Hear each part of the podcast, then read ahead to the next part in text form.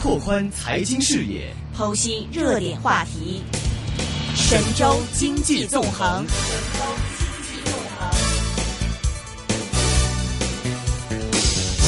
好的，刚才听完了是来自于上海第一财经整理给我们的一些内地方面的财经资讯之后呢，现在我们电话线上是已经接通了前海开源基金的执行总经理杨德龙杨老师，杨老师你好。你好，主持人。哎，杨老师，大家都知道，最近内地方面市场关注的焦点，已一定是已经摆放到两会方面了。首先想请问一下，您再结合最近的 A 股来看，我看过一些相关的资料，就是说在两会年的时候呢，往往上半年的这个 A 股表现都会跑赢下半年，尤其是现在在两会即将正式全面召开的这种情况下，现在内地 A 股的一个走势方面，您觉得现在是步入一种什么样的状态呢？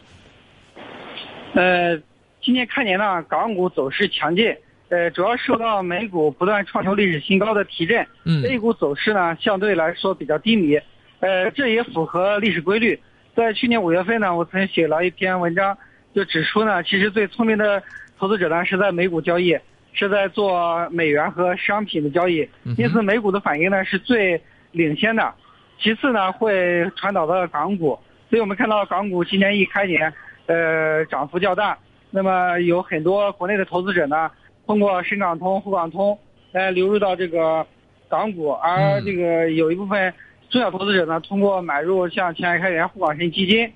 投投资于这个港股。因为前海开源、沪港深基金在呃这个开年这几个月的时间呢，规模就突破了一百亿，这说明确实有很多资金呢，呃借到沪港深基金进入到港股。那么 A 股呢，因为都是散户为主的市场，所以相对来说反应比较滞后。但是呢，A 股不会缺席。往往呢都是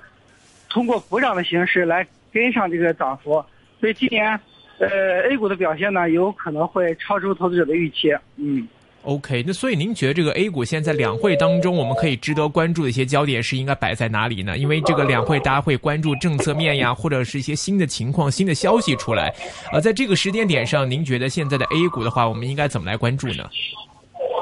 呃，A 股的话呢，现在呃可以关注一些两会受益的板块，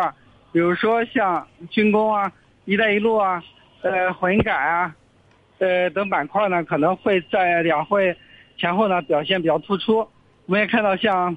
今年 A 股军国防军工板块，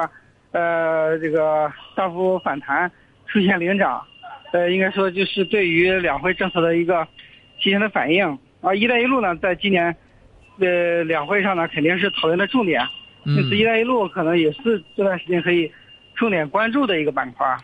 嗯，所以您是觉得像这个两会中间的一些讨论焦点，比如说在“一带一路”啊，还有混合所有制改革这一块，可能会出现一些决定性结果出来吗？呃，应该会有一些这个比较重要的改革措施啊出来，然后这样的话，这个对于这些板块的这个上涨呢，应该会起到比较好的一个促进作用。呃，因为这些板块呢本身都是一些优质的蓝筹股，然后那个蓝筹股的话呢估值也低，符合市场的呃那个规律。那么这个在年初的话呢，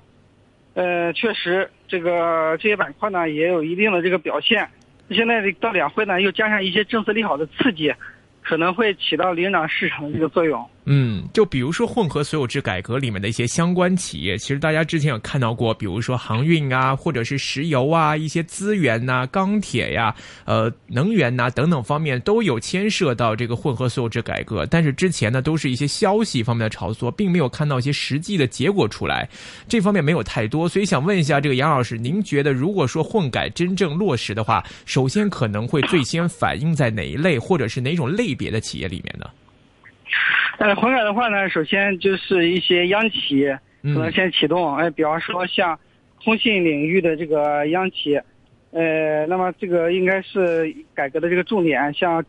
呃，中国联通呢，在呃去年的话呢，已经有了比较好的这个表现。嗯哼。然后那个其次的话，像这个一些汽车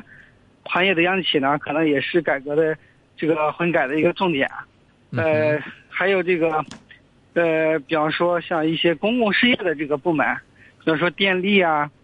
呃，高铁啊等等，这些央企的行业呢，可能是混改首先要进行的啊。嗯，呃，其实前两天在港股方面是有这样一番反应啊，就是说在这个特朗普在美国国会演讲的时候提到要大搞基建之后，港股方面的这些中资基建股一下哈就又像是这个打了鸡血一样的冲上来了。想问一下，这个其实您看这个美国方面搞基建，其实跟我们这些中资的一些这个基建股方面，呃，一带一路相关的一些工程股方面会有什么关系吗？呃。应该说有一定的这个可比性，因为现在对于拉动经济增长的手段呢，基本上都是靠基建来拉动。呃，搞基建的话呢，呃，刺激的这个行业和板块基本上是类似的，比方说像高铁啊、水泥啊、建材等等。呃，因此的话呢，这个呃，美国搞基建，那中国的话呢，也会有一些企业去美国来承包工厂，比方说一些做基建高铁的这些。呃，中资企业呢也会到美国，呃，来分一块蛋糕。所以我们看到，在呃特朗普推出一万亿美元的基建计划之后呢，这些高铁的这个板块和个股呢出现了一定的上涨。嗯，OK，呃，最近的话，其实，在香港市场上，大家还在关注一个来自于内地的消息，就是顺丰啊，这支这个算是国内的物流大户啊，正式上市之后，股价表现一度反应不错，但是曾经也是因为一些呃传言出来说要加要去审查呀等等一些消息啊，令到股价也是出现一些波动。想问一下杨老师，针对这支呃在内地上市的股份，您的看法观点怎么样呢？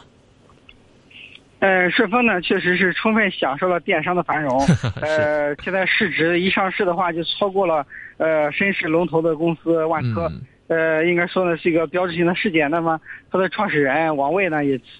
这个几乎成为中国的首富。然后身价的话呢，超过这个马化腾、马云。应该说，这说明呢，这个顺丰确实在国内的这个物流业的龙头这个地位呢，呃，奠定了这个基础。然后这个国内的这个物流呢，确实也是未来发展比较迅速的一个领域，大家对它的估值呢给的也比较高，达到了六十多倍的市盈率。嗯，就从股价的角度来看呢，确实估值有些偏高，所以在呃上市之后连续的涨停之后呢，出现了比较大的这个调整，可能价格呢确实在上市之后的一个月呢，往往都是大幅波动的，是都是回归它的价值的时候，往往一个新股至少半年的时间才能真正。进行这个价值回归，走到一个比较合理的这个价格，啊，现在来看的话呢，就是，呃，不建议投资者追涨，还是要等到，呃，股价稳定之后呢，再考虑是不是投资。嗯 OK，所以您觉得现在这个位置已经算是一个处于一个偏高位了？呃，对，现在的话，我觉得六十多倍的市盈率确实还是有点高，并且市值的话呢，达到两千多亿啊，是超过万科的市值，确实有点高，因为万科的话是。可以说，全世界最大的房地产这个住宅公司啊，它的市值也是积累了二十多年。明白。好的，今天非常感谢杨老师。